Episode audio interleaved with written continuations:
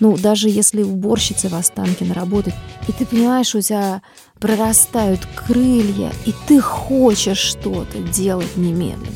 Их прет, они читают не по бумажке, спорят, перебивают друг друга. У него был кабинет на Первом канале и кабинет на НТВ. Netflix — это главная революционная ядерная сила. Сцены с Владимиром Путиным, вы их снимали? Или... Да, конечно. Вер, а какой президент в жизни? Какая у него энергетика? Абсолютно в полном расслабоне. Какой-то заходит молодой человек и говорит, президент на гриме. Я говорю, как на гриме? Ну, то есть... То есть к вам он не опоздал? Привет! Вы слушаете подкаст «Короче». Каждую неделю мы, Мария Командная и Павел Осовцов, разбираемся в бесконечном потоке новостей и повестки нового времени. Приглашаем в подкаст героев, которые лучше других понимают, что происходит на самом деле. Сегодня у нас в гостях Вера Кричевская, режиссер, продюсер, одна из основательниц телеканала «Дождь». Так получилось, что даже работая на «Дожде», я не имела возможности познакомиться с Верой. В 2011 году она ушла с телеканала, хотя и осталась его акционером. Но про Веру я слышала очень много, и что «Дождь» получился таким, каким он есть, во многом благодаря ей. Сейчас Вера снимает про «Дождь» кино, причем на западную аудиторию. Об этом она сегодня расскажет впервые. Мы, конечно, спросим ее и об уходе с телеканала, и о настоящих причинах конфликта с Натальей Синдеевой, который спустя несколько лет все-таки удалось решить. Вера Кричевская работала не только на «Дожде», она была по-настоящему заметным человеком в мире российского телевидения в период его рассвета, является обладателем сразу трех премий ТЭФИ, это главная премия российского телевидения. В разное время Вера была режиссером и продюсером абсолютно культовых ТВ-программ, таких как «Сумерки» с Мишей Козыревым, «Антропология» Дмитрия Деброва, «Страна и мир» с Алексеем Пивоваровым, «Свобода слова» с Савиком Шустером, да, программа с таким названием когда-то выходила на НТВ каждую пятницу. После 20 лет карьеры на российском ТВ Кричевская переехала в Лондон и приезжает в Россию в основном на съемки документальных фильмов, например, «Дело Собчака», для которого снимала Владимира Путина. О том, как это было, вы услышите ближе к концу подкаста. Короче, ну что, готов? Скоро просто уже Вера придет в студию. Давай структуру обсудим. Начинаем с разговора о 90-х. 90-е время интересное было, конечно. Но вот что мне не нравится в 90-х, так это то, что бизнесу тяжело было. Многие бизнесмены не пережили 90-е, потому что не было для бизнеса еще никакой инфраструктуры. Сейчас-то уже совсем другие времена. Раньше, вот, например, кредит. У тебя кассовый разрыв, где ты кредит возьмешь для бизнеса? Либо идешь к бандитам, в банках процентные ставки огромные. Но это просто невозможно было сделать. А сейчас, пожалуйста. Взять, например, наших партнеров. Сбербизнес. Во-первых, упрощенная подача заявки 24 на 7 на сайте или в интернет-банке Сбербизнес без визита в отделение, быстрое решение о выдаче. Во-вторых, клиенты Сбера могут получить кредит онлайн.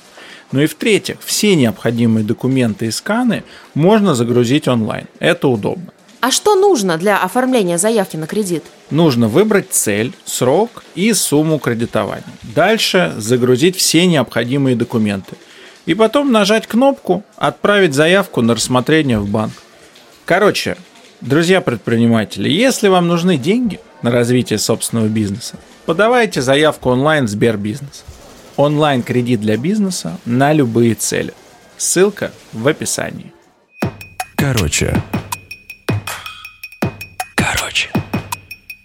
Мы, конечно, хотели начать с 90-х, и сейчас, э, мне кажется, 90-е переживают какое-то второе рождение, если можно так сказать. И Минаев снял фильм про 90-е. Я да. не видела. Это не так важно, на самом деле. Опять-таки, в прошлом году два номера Esquire, которые были посвящены 90-м, их допечатывала редакция. И в любом случае, 90-е годы, они сейчас почему-то обсуждаются очень сильно. Я прекрасно помню программу «Сумерки», которая была, наверное, одним из самых ярких впечатлений. Но это середина 90-х даже. Это совсем давно. Да, потому что я-то 88-го года, соответственно, вот я первое практически, что я помню, это программа «Сумерки», где Глеб Самойлов говорит о том, что он избавился от наркотической зависимости.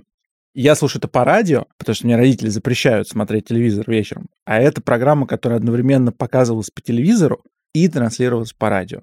И потом, спустя много лет, я узнал, что вы были в команде этой программы. Я была ее продюсером, режиссером, и программа была только частью большой антинаркотической кампании, которую я продюсировала. Этим занимался целый холдинг Гусинского, не только НТВ. Там были рекламные слоты на эхо, мы делали всякую безумно креативную антинаркотическую рекламу, которую снимали офигенные режиссеры, такие питерские жесткие чуваки. У нас были «Сумерки». Я очень хорошо помню, тогда Маша Гессен работала в газете «Сегодня», репортером, обозревателем, не помню. Она тоже писала очень много, как бы синхронно с нами на эту тему. То есть это была огромная компания, была довольно юной, но как-то вот э, мне предложили сделать этот большой проект. Это было первое прикосновение вообще к теме наркотиков как бы в Новой России, потому что мы ничего про это толком не знали, и это было все не просто так, потому что Существовал такой орган, Совет по внешней оборонной политике при президенте Ельцине, который возглавлял Примаков и Караганов, два больших политических деятеля.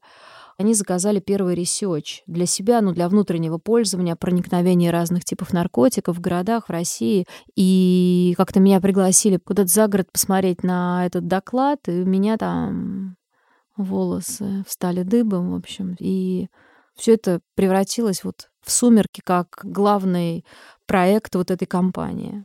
Почему вот сейчас вот этот разговор про 90-е, почему он сейчас актуализировался? Понятия не имею. Мне кажется, что это, с одной стороны, попытка рефлексировать у тех, кому сейчас там за 35, а с другой стороны, тем, кому сейчас 20, они узнают что-то новое. Вы читали Зыгоря про 96 год? Я читала книжку Зыгоря «Все свободны». Мне эта книжка очень понравилась. Я ее прочитала за несколько часов. Я совсем глубоко в материале этой книги и в том, что туда не вошло. И очень много цитат, даже если они не названы, чьи цитаты, я слышу голоса, в моей голове голоса. Мне кажется, что там есть недорассказанная история. По крайней мере, в моей голове они рассказаны, а там они недорассказанные. Вот. И удивительным образом книжка закончилась, и я была очень недовольна этим фактом. Я как бы вот закрыла последнюю страницу и, и еще хочу. Почему так мало? Очень авантюрно написано. Мне было безумно интересно. Миф о 90-х формируется с разных сторон.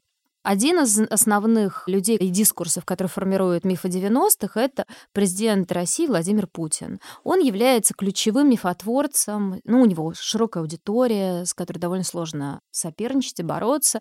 Его 90-е, при том, что я ну, очень хорошо знаю его 90-е, и его лично, там, молодого работника питерской мэрии, карьерный рост и так далее и тому подобное.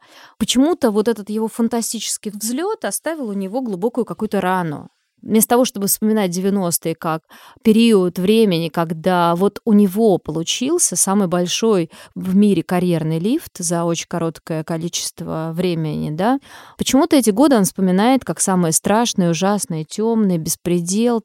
Можно вспомнить его вокабуляр, который он использует про 90-е. Ну, лихие. Ну, у него-то они были, ой, какие лихие. Ну, за 4 года, там, за 5 совершить такой рывок, лихие, но только Э, положительной корреляции этого слова, не в той, в которой он использует. Короче говоря, у нас мифотворчество вокруг 90-х. Это Владимир Путин, который рисует эти годы темными. Да, в Питере было темно. Не было так много уличного освещения, действительно.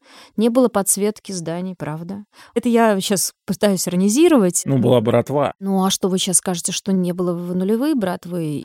Братва — это такая константа перманентная. Она просто видоизменяется, меняется. Она ведет себя тише. Чем тише, тем больше контролирует и зарабатывает. Короче говоря, в Питере было мало света. И вот именно такими темными годами Владимир Путин запомнил лучшие годы своей жизни, я считаю. Вот он был моложе, у него было больше возможностей. Первая машина машины, первые там магазины, первая хорошая одежда и так далее и тому подобное. Но какая-то есть рана, поэтому все, что было у нас плохого, закончилось в 90-х, ну, ровно потому что с конца 99 -го года Владимир Путин уже возглавлял страну и официально ее получил 31 декабря 99 -го года. И, в общем, как раз везде в стране стало светло, прекрасно. Поэтому давайте запомним и похороним 90-е такими, какими они были темными, плохими. Это все было до Рождества Христова. Вот до 1 января 2000 года это до Рождества Христова. Там было варварство, братва, темно и так далее и тому подобное. Это как бы вот у нас такой миф про 90-е. А кто еще формирует миф про 90-е? Мне кажется, что нету сейчас э, силы равной Владимиру Путину с точки зрения формирования мифа про 90-е, но есть еще вот огромное количество людей, которые в 90-е жили. Есть коллективная память, есть коллективный опыт. Это поколение мое. Мне было там 20 с чем-то. Это прекрасные мои замечательные годы. Они прекрасные не только потому, что мы всегда с любовью относимся к своей молодости, к воспоминаниям. Мне кажется, что у нас была надежда на завтрашний день. Мы строили планы на будущее, и это будущее не заканчивалось пятницей текущей. Мы могли планировать как-то свою жизнь, карьеру, работу. Ну, то есть мы жили с ощущением того, что мы этим будущим управляем, и мы на него влияем. Это продолжалось ровно до того самого момента, где-то в середине первого срока Владимира Путина, что больше ты своим будущим, в общем-то, не управляешь, потому что появились люди и силы, которые этим будущим управляют за тебя, или, может быть, они считают лучше, чем ты им управляешь и так далее.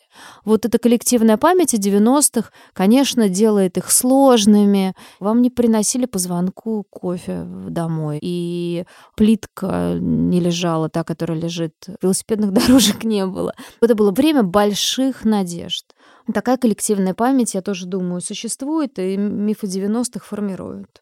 Вера, вот вы в одном интервью сказали, у нас каша в головах, и у меня ощущение, что нам нужно вернуться на нулевой уровень, вернуться в 1989 и прожить эту жизнь еще раз. Если бы была такая возможность, как бы вы прожили свою жизнь? Что бы вы хотели изменить, если не в своей жизни, то в жизни общественной? Конечно, как и все люди, совершала какие-то ошибки профессиональные у меня были и продолжаю их совершать. Это бы как-то совсем не изменило ход истории, к сожалению, моей ошибки, если бы их не совершила. Но вот отметку 91 года я бы совсем не хотела никак корректировать. Мне кажется, что после 91 года, после того, что случилось в конце августа 91 после вот этой вот феноменальной победы над этими старперами, которые хотели продолжать за нас решать, как нам жить, там дальше было несколько развилок. Самая главная развилка политическая в стране случилась в 93 году. Эта развилка нами не пережита, ее не проговорили. Эта родовая травма случилась в октябре 93 года, расстрел парламента. Мне кажется, что это, конечно, такая колоссальная развилка. Ну, как бы мы живем в сценарии по которому мы пошли вот именно там 3-4 октября 93 года. Если сыграть машину времени, конечно, лучше бы этого ничего не было, это точно. Вера, вот вы сказали, что 90-е — это победа над старперами. Есть ли сейчас ощущение, что вот новое поколение 20-летних, которое сидит в ТикТоке, которое ничего не боится, когда это поколение начнет что-то решать, то наша жизнь как-то изменится. И страна тоже изменится. Мне, конечно, хотелось бы, чтобы вот эта сила, которая сейчас там 14-15 лет, вот эта энергия, это не сила, это энергия, которая свободнее, чем я точно, да, чтобы они в тот момент, когда они станут совершеннолетними, чтобы они смогли как бы не дать решать за себя. Вот это очень важно, чтобы они обрели свой голос и только на них надежда. Больше так особо и нет никакой надежды другой. Только на них. Короче, есть ли у вас ощущение того, что телевидение, которое было в 90-х, его, понятно, уже не вернуть? Я теперь на самом деле понимаю, во-первых, почему мне так сильно дорого мое время, которое я провела на дожде, и почему там все устроено так, что люди, которые там работают, ощущают невероятное братство, сестринство, и, возможно, даже это похоже на сектантство, потому что этот телеканал сделан людьми, которые работали в 90-х в медиа и вы передали свои принципы работы, наверное, нам. Ну, может быть. Ну, во-первых, это факт. ну, потому что, смотрите, кто там был с самого начала, в первые месяцы? Люди, которые создавали атмосферу, да? Ну, я из 90-х, Синдеева из 90-х, был Миш Козырев с нами. Ну, то есть мы все были как-то действительно, ну, во времени связаны. Как бы это передать, это чувство? Вот я заканчивала школу, восьмой, девятый класс. Вот я в Петербурге, в Ленинграде тогда уже строчу в первую в городе газету, отделившуюся от ВЛКСМ, газета «Смена». Главная независимая газета города. Был ТАСС и РИА Новости, ну, такие агентства, которыми газета, которая стала независимой, пользоваться не могла. Поэтому что ногами нароют репортеры, то и будет завтра в газете. Сейчас, кстати, очень похожая ситуация. Может быть. Но, в общем, что я хочу сказать. Я включаю телевизор несколько раз там в неделю, и такой в телевизоре удивительный мир, от которого у тебя мурашки, и ты понимаешь, что просто только в Москву, и что ты хочешь, ну, даже если уборщицей в Останкино работать, все равно хорошо. Ты смотришь на этих троих парней из взгляда. Их прет, они читают не по бумажке, спорят, перебивают друг друга, одеты как твои знакомые хорошие, еще у них там, значит, музыка.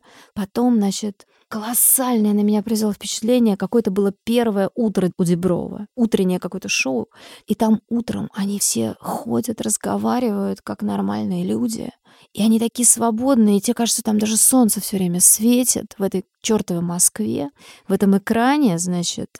Причем параллельно это было время там Санта-Барбары, рабыни Зауры, вот этого всего кошмара, который к нам прискакал. И вот ты смотришь на взгляд, смотришь на вот эти какие-то новые программы, и ты понимаешь, у тебя прорастают крылья, и ты хочешь что-то делать немедленно.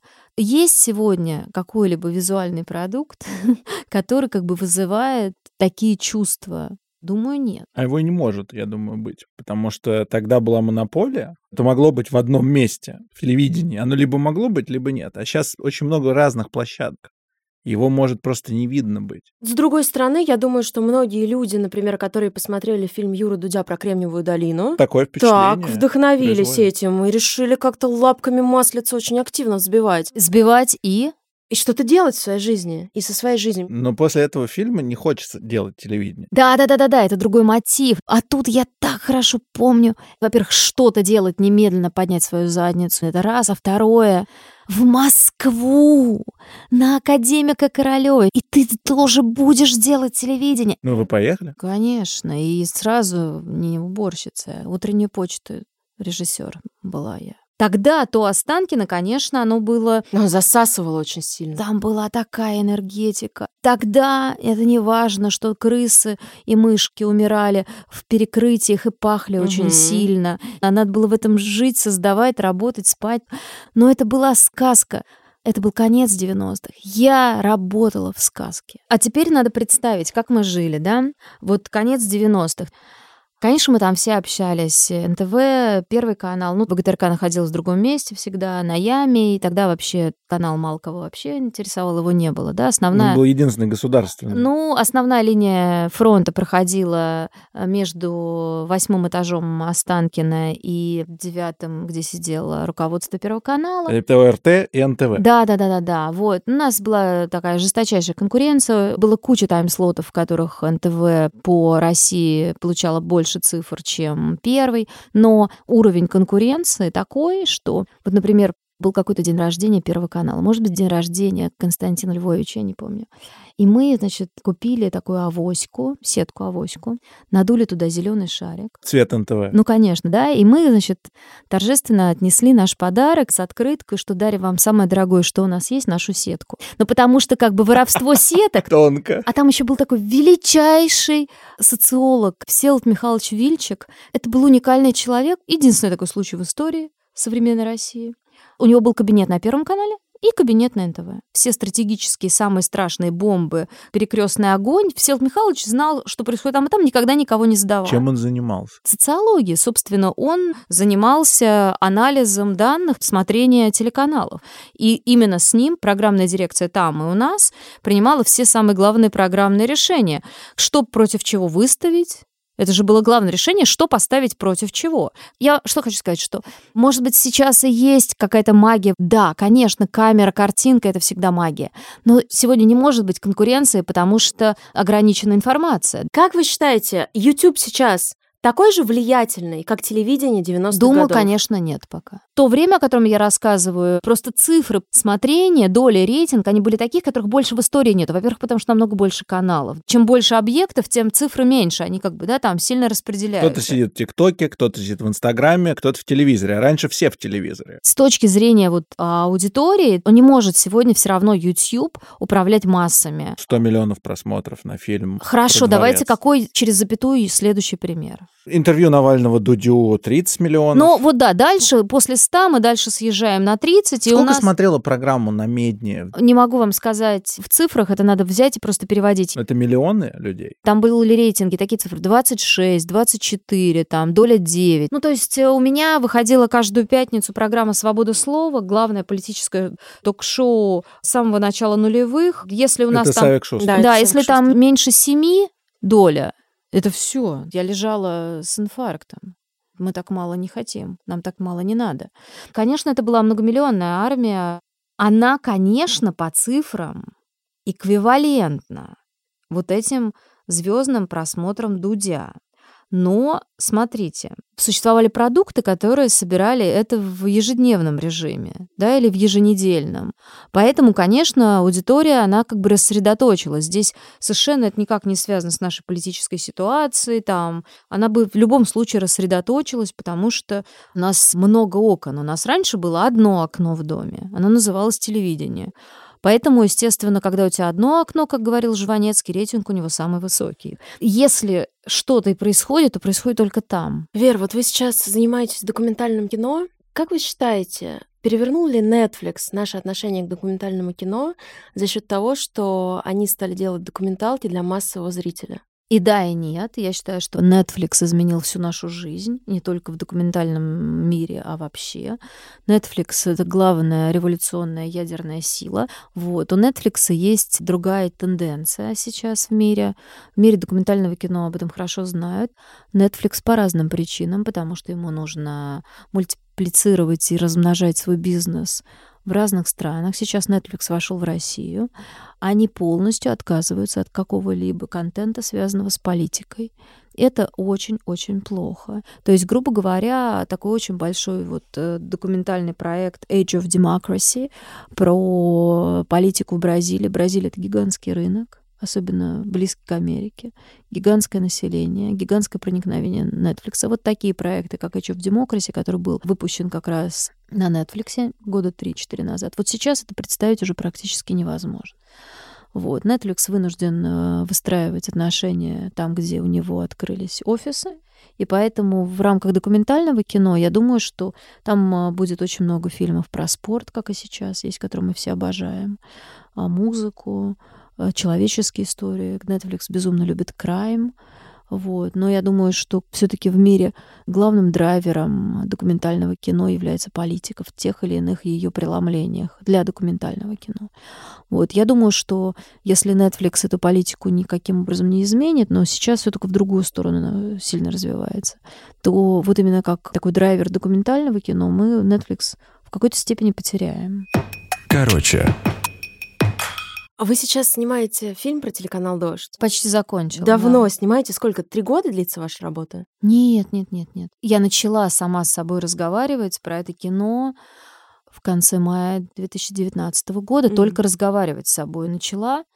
У этого были причины, потому что я обнаружила Наташу, как мне кажется, в очень тяжелом и плохом состоянии с точки зрения работы, да. Надежды не было. Ну, была совсем кошмарная какая-то беспросветная рутина, и вообще было непонятно, куда двигаться, что делать, что придумывать, и вообще надо ли что-то придумывать. И когда я так вот глубоко, детально осознала весь ужас, который она должна как-то своими руками, там, непонятно, что с ним делать, я поняла, что это феноменальный, просто феноменальный сюжет, и я хочу за ним следить, как он будет развиваться.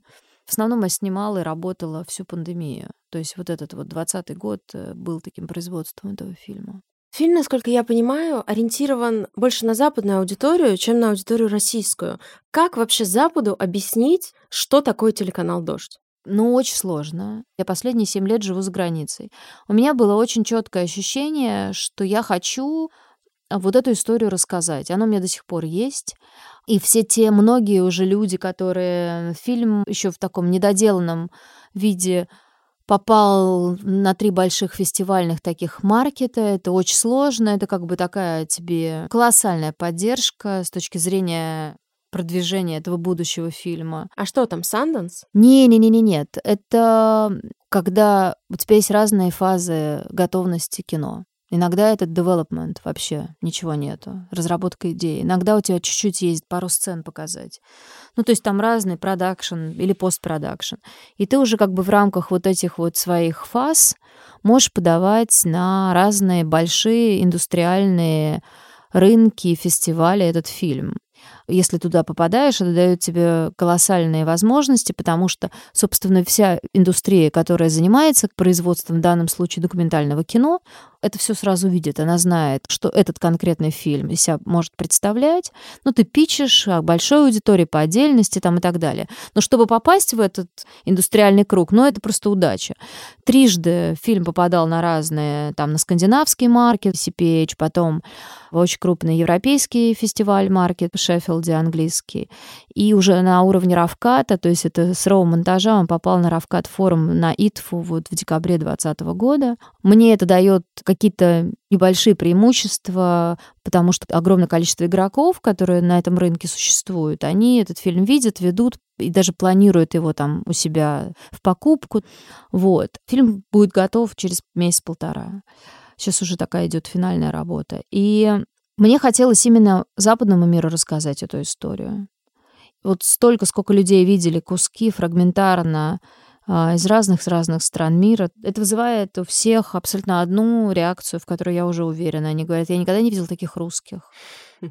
Говорят, что бывают такие русские. Вот. Это ужасно меня подстегивало именно западному миру рассказать эту историю. Это очень непросто, потому что есть куча стран мира, которые, ну хорошо, независимый канал, окей, ну и что? В каждой стране мира есть 25 маленьких независимых кабельных каналов, таких Invisible. И, конечно, это абсолютно непонятно огромному количеству людей. А как? Ну и что? Для этого нужен контекст там и так далее и тому подобное. Ну, в общем, не знаю, посмотрим, как я справилась или не справилась, скоро увидим. Я, как человек, который со стороны никогда не работал на телеканале «Дождь», являлся только его зрителем, но я слышал, что у вашего конфликта с Наташей фундаментальные разногласия о пути. я знаю, что это связано было с Медведевым. Я не могу не спросить, вы не считали правильным поддерживать вот то сближение, которое очевидно... Ну, конечно же, нет. До того, как начался телеканал «Дождь», я точно знала, что нельзя ни с кем дружить. Ничего получать, дружить. Главное — дистанцироваться от всех. Потому что как только ты начинаешь дружить, все заканчивается не очень хорошо. У Наташи не было такого предыдущего опыта, как у меня на НТВ. И она получила этот урок тяжелый, выучила его, ну, в смысле, вынесла много чего, и все, что я знаю про последующие годы, она предпочитает, если какие-то бомбические вещи делает редакция, она предпочитает об этом не знать. И это очень правильно. Что не нужно ее ставить знать? в известность, э, потому что часто там речь идет о каких-то ей знакомых людях. Ну зачем? Зачем? Уже там много лет этой темы нету. Много лет уже как Наташа все поняла лучше, чем кто-либо, как это все работает. И что действительно нужно дистанцироваться. Ну как вот можно дистанцироваться? К тебе приходят люди от президента и говорят, что он сейчас к вам приедет на канал. Как дистанцироваться? Вот в кино я много чего посвятила. Не хочу это все повторять, но тогда там была другая ситуация. И, короче говоря, этой темы нет. Просто Наташа прошла огромный путь и своими ногами, и своей головой. И мне кажется, что этот негативный опыт был для нее бесценным, очень важным в хорошем смысле этого слова. Если нельзя сближаться со властью, можно ли сближаться с оппозицией? Потому что очень часто многими людьми дождь воспринимается как даже не независимая СМИ, а оппозиционная СМИ. Самые лучшие моменты в истории дождя — это когда мы знаем, как власть относится к дождю, а еще мы знаем, как очень долго, огромными длинными периодами Навальный не давал интервью дождю, даже комментарии. Поэтому это классно потому что это значит, что все идет так, как нужно. Короче. Вера, в какой момент вы с Наташей снова начали сближаться? Все-таки у вас конфликт случился на том, что у вас были разные ценности. Вы, как человек, выросший на телевидении 90-х, мне кажется, не признавали никакой компромисс. Потому что если ты один раз идешь на компромисс, ты потом будешь идти на него всегда. Я до сих пор не признаю в рамках политики ну, есть компромисс есть компромисс. Есть хитрые стратегические решения. Я за хитрые стратегические решения, потому что иногда нужно чуть-чуть здесь промолчать, а потом устроить такое веселье с фейерверком.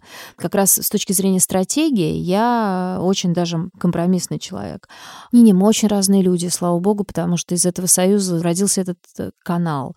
Наташа конченая оптимистка, я конченая пессимистка. Я ненавижу розовый цвет и все, что с ним связано, ни в каком виде его не принимаю. Поэтому, когда она сообщила, что мы решили, что мы делаем новости, потом она сказала, что он будет розовый, такой вот, вот фуксия, я думала, что это как-то с этим можно работать. Выяснилось, что с этим работать невозможно, что с этим ты ничего не сделаешь. Вот это будет розовое телевидение.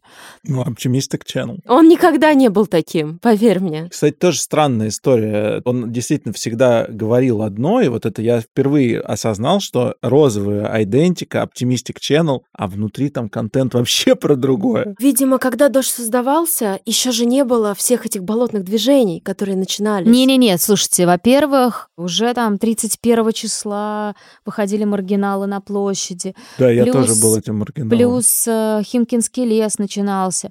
Но мы искали в наших головах формулы примирения. Я. Наташе не надо было с этим мириться. Я искала формулы примирения. Вот одна из таких формул была, и она правильная, кстати, вот до сих пор, что неважно, что там в телевизоре, важно, с каким чувством ты его выключаешь. И если ты его выключаешь как бы с чувством оптимизма, что можно что-то изменить, что всю жизнь в твоих руках, то есть это попытка реплику сделать этим 90-м. То есть это точно, это намеренная попытка. Вот важно, с каким чувством ты телевизор выключишь.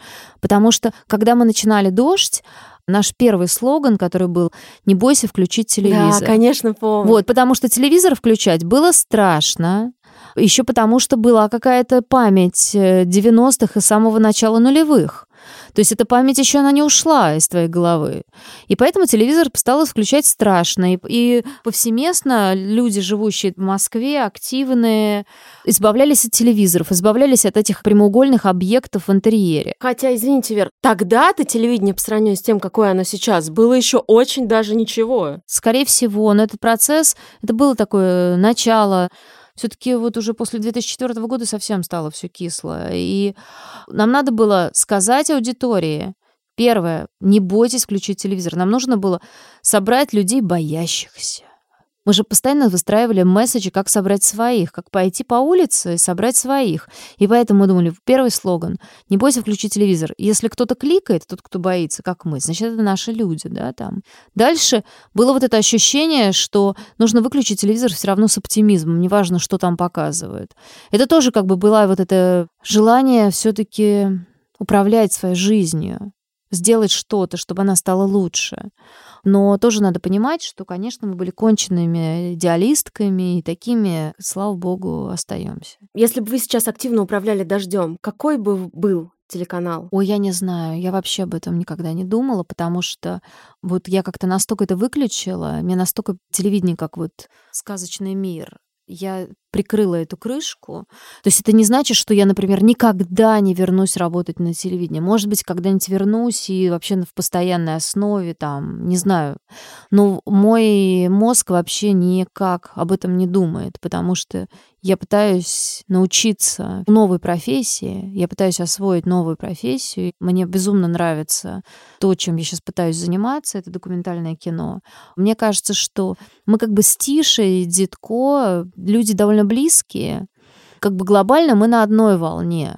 Понятно, что нюансы, потому что мы разные поколения, и я Думаю, что во мне больше такого как бы бардака в хорошем его смысле. Он более такой структурированный чувак. Ну, просто он московская интеллигенция, а вы питерская. Я не знаю. Мне кажется, что это вопрос э, в возрасте, потому что, ну, как бы вот у меня такой подход в жизни всегда был, что главное ввязаться в драку, а там уже посмотрим, значит, как из нее вылезать. Знаете, чей это был девиз? Это был девиз Владимира Никитича Маслаченко. Всю мою юность он мне говорил, Мария, главное ввязаться. Я себе все время говорю, нету даже никакого плана, ты не знаешь, какой следующий шаг, но главное ввязаться в драку. На самом деле, мне кажется, что наши времена, у всех все продумано, у всех там, особенно там cancel culture и так далее. Ты сейчас вяжешься, потом ты уже никогда не очистишься из никакой драки, да? Ну, то есть как бы сейчас уже все немножко сложнее. Но глобально все, во что я в жизни ввязывалась, и сто процентов, из чего то, из чего что-то вышло, это был вот этот первый импульс, так, надо ввязаться в драку, потом уже, значит, мы будем разбираться, что с этим делать, как из этого выползать. Короче. Короче. Вер, вот вы когда говорили про фильм «Дело Собчака», про фильм «Слишком свободный человек», вы в своих интервью часто произносили слово «надежда». И когда мы говорим про 90-е, мы говорим о том, что тогда люди жили надеждами, и они у них были. Но то, что произошло, история, может быть, власть, еще что-то, они эти надежды растоптали. Правильное у меня ощущение? Ощущение от времени, в котором мы живем сегодня, что ты не можешь, во-первых, планировать жизнь. Вот у Синдеевой спрашивала несколько раз за последний год, насколько ты можешь планировать вперед жизнь. Она мне говорит, ну о чем ты говоришь, я даже отпуск не могу запланировать. И это не только потому, что Синдеева, у нее там сложный бизнес и так далее и тому подобное. Вот это случилось после Крыма. Ты не можешь не финансовое планирование какое-то личное, да, там сильно вперед загадывать. Со всякими ипотеками совсем вообще тоже очень сложно, потому что не знаешь, что еще может произойти. Просто тогда был очень холодный душ для многих людей, у которых были во что вложены деньги, потому что такая произошла обвал, девальвация, отскок колоссальный в финансовой сфере. Ты не знаешь, какая еще может быть войнушка, да, там случиться, может в любой момент.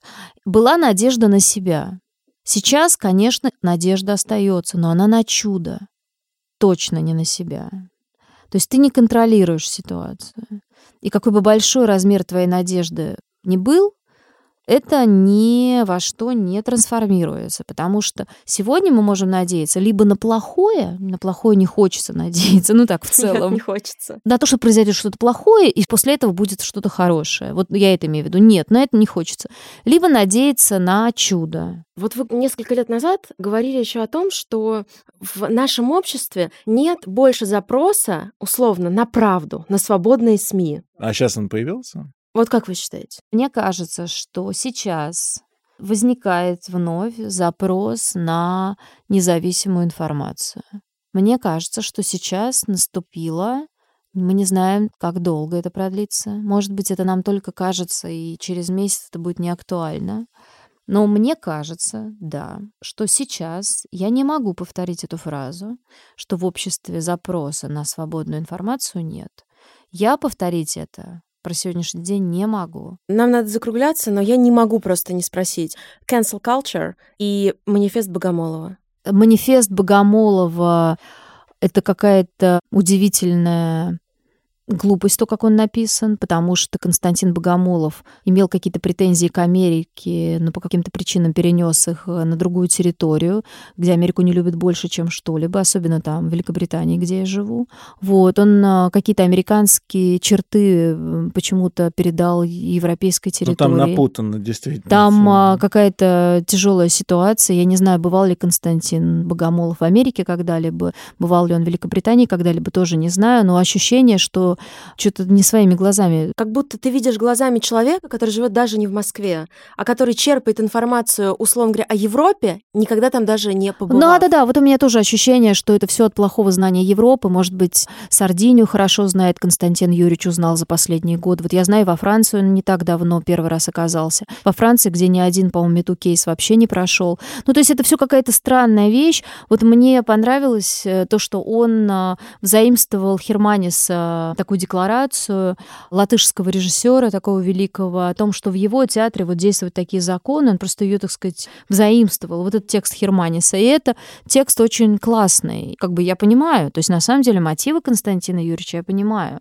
но текст его я не поняла. Какой у него мотив? Он стремится к абсолютной свободе, как, в принципе, любой художник. И он бы не хотел, чтобы он не мог дотронуться до какой-то темы, до какого-то произведения, только потому, что сегодня это неправильно и так далее. Короче.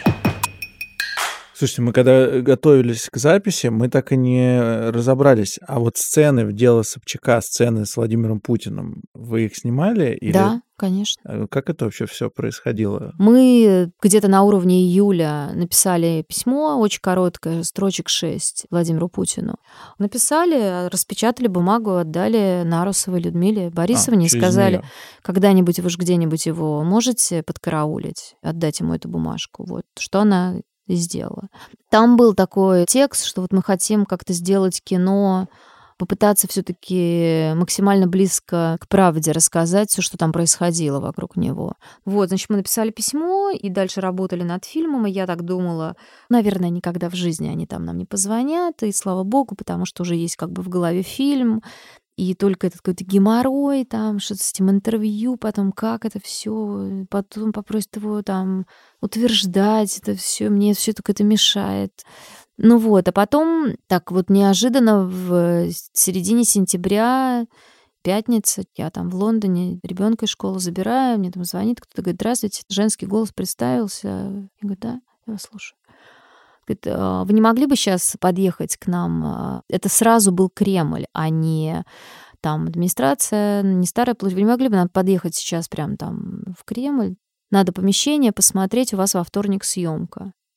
Я говорю, я не могу сейчас никуда подъехать. Она говорит, ну что, за два часа не успеете подъехать? Я говорю, да нет.